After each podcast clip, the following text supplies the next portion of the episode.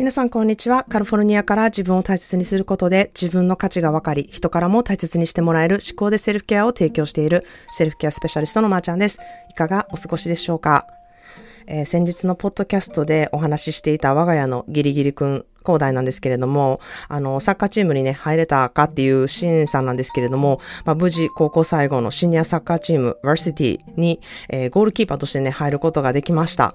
まあ、本当にね、ギリギリのバタバタで結果オーライになってよかったんですけれども、まあ、このね、結果がオーライじゃなくても、あの、多分ね、これからもギリギリライフをエンジョイしていく、うん、彼なんじゃないかなっていうふうに思っています。まあ、うん、バーシティに入れたっていうことより、こんな風にね、バタバタして書類持ってったなっていう方が、もう私にとってはちょっと、あの、思い出になるかなっていう風に思ったりしている今日この頃です。あそんなで今日はきっかけは人それぞれ。だからきっかけの種をまくというテーマでお話ししたいなっていうふうに思います。え私がこんなに本好きなのにですね、本を読む人は家族で私だけっていう悲しい現実が我が家にはあるんですね。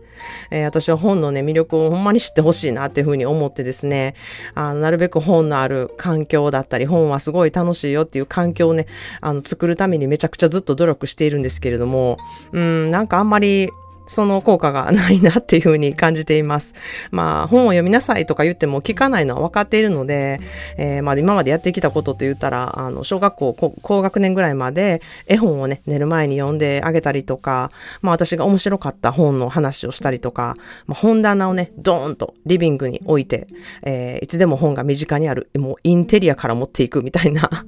風にしてるんですけれども、まあ、全く効果がないんですよね。で、まあ、新聞のね、スポーツ欄とか、こう、あの、スポーツに興味があったら読むんちゃうかと思ったり、まあ、大きなね、ニュースやったら、え、どんなこと書かれてんの？みたいな感じで、えー、見るんじゃないかなと思って、まあ、あの、私も、あの、大好きなニューヨークタイムズの新聞を一応毎週日曜日だけ取っているんですよね。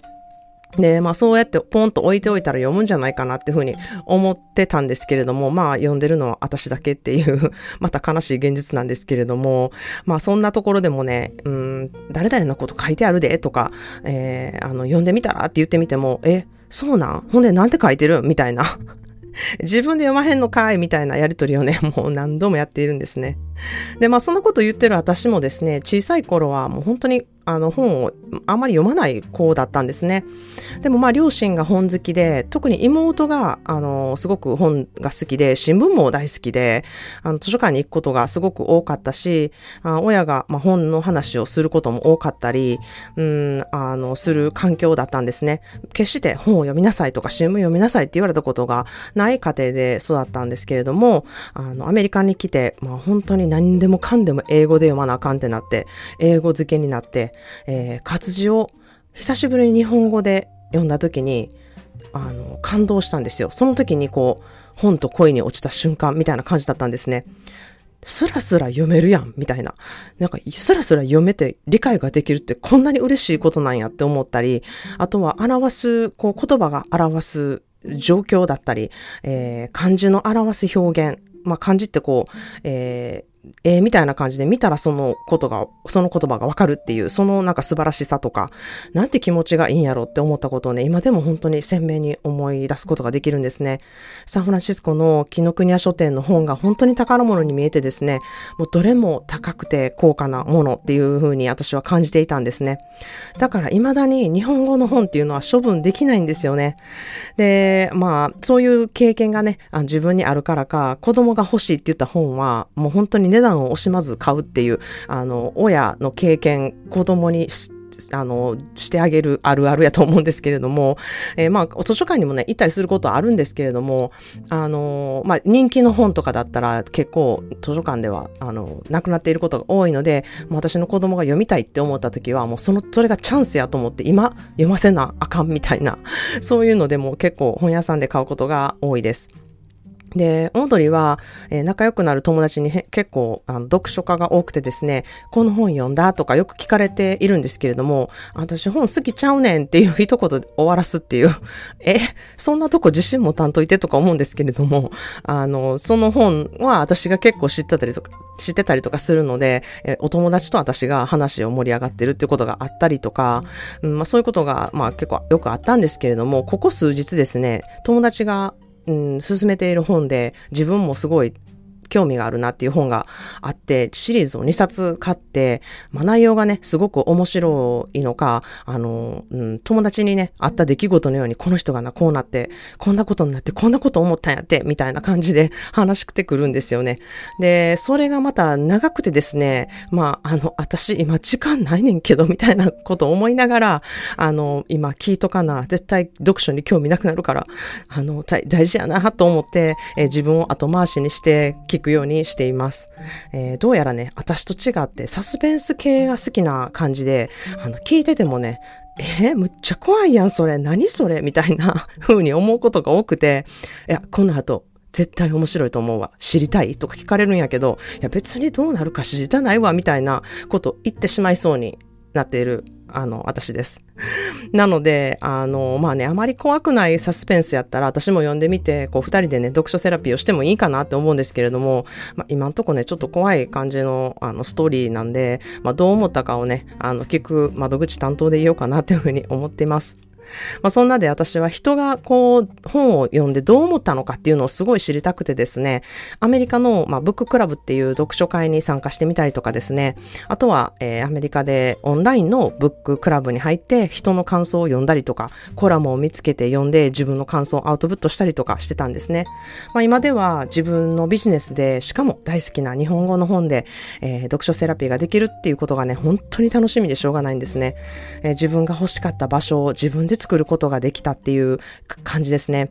で、そんなでね、自分がこんなんいいなと思っても、それがない場合っていうのは、作ってしまったらいいんだっていう発想になったんですね。で、なので子供にも、え、そんなんなかったら作ったらいいねみたいなのがすごい口癖になりました。えそうするとですね、子供って本当に想像力の賜物なので、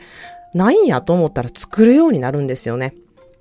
まあ本当に欲しかったらだと思うんですけれども、で、あの、あんまりそんな興味ないなっていうんやったら、あまあ、なんやったらええわっていう風になるとは思うんですけれども、まあそんなで本を読むきっかけなんて人それぞれで、まあ、私は活字に植えていた時で、オードリーはお友達がハマっている本がきっかけで、まあ人がどんなタイミングで、どんなきっかけで、とあるものを好きになるかわからないなっていう風に思います。だから自分が興味持っていることとか、人が興味を持っていることとかは、えー、聞いてみたりとか伝えてみたりとか、シェアすることで、えー、相手のきっかけを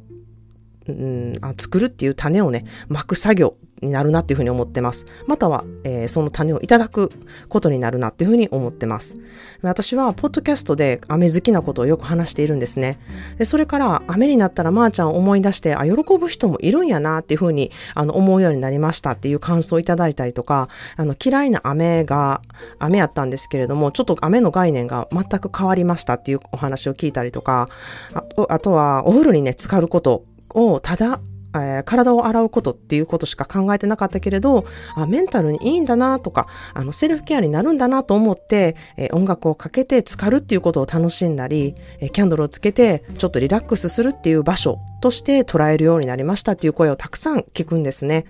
まあ、なので、このポッドキャストをきっかけで、えー、そういうことをしたりとか、自分の心をいっぱいにしようと思ったりとか、自分で何だろうっていう、自分ってね、何やろっていうね、あの、方に目を向けるようになったりした方もたくさんいるんじゃないでしょうか。えー、私が皆さんにきっかけの種をまいているように、皆さんも日々、周りの人にね、きっかけの種をまいているんですね。まあ、私は受講者さんと毎日セルフケアワークを通してきっかけとか気づきを、えー、与えてもらっていることにすごく感謝しているんですね。で、個人コンサルでも毎回いろんな気づきや種をね、いただいたりしてるなというふうに思っています。そんなやりとりが本当に私の生きがいとなっているんですね。それでは今日の一言イングリッシュです。That risk you are afraid to take could be the one that changes your entire life. That risk you are afraid to take could be the one that changes your entire life. 怖いリスクのある決断ほどあなたの人生を大きく変える決断であることが多い。That risk you are afraid to take could be the one that changes your entire life. 怖いリスクのある決断ほどあなたの人生を大きく変える決断であることが多いという言葉です、えー、きっかけがあってもそれをつかむチャンスを逃してしまったらチャンスがなかったものと同じなんですよね。きっかけが目の前にあった場合、それをつかむ勇気を持ってほしいなというふうに思います。自分が種まきをする立場であると、それをつかむチャンスをね、逃すことっていうのも結構なくなるんですね。それは勇気を出して掴んだ方が収穫が多いっていうことが分かっているからなんですね。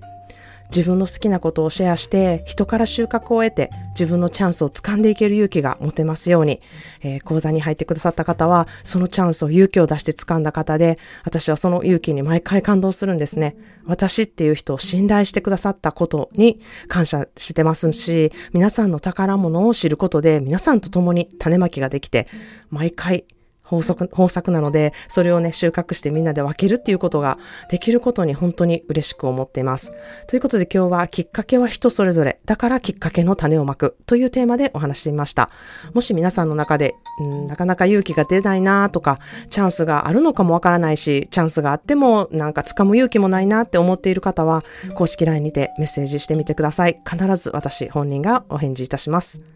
それでは皆様もいろいろいてよしで素敵な一日をお過ごしください。Thank you so much for turning into another episode of Shikode Self-Care.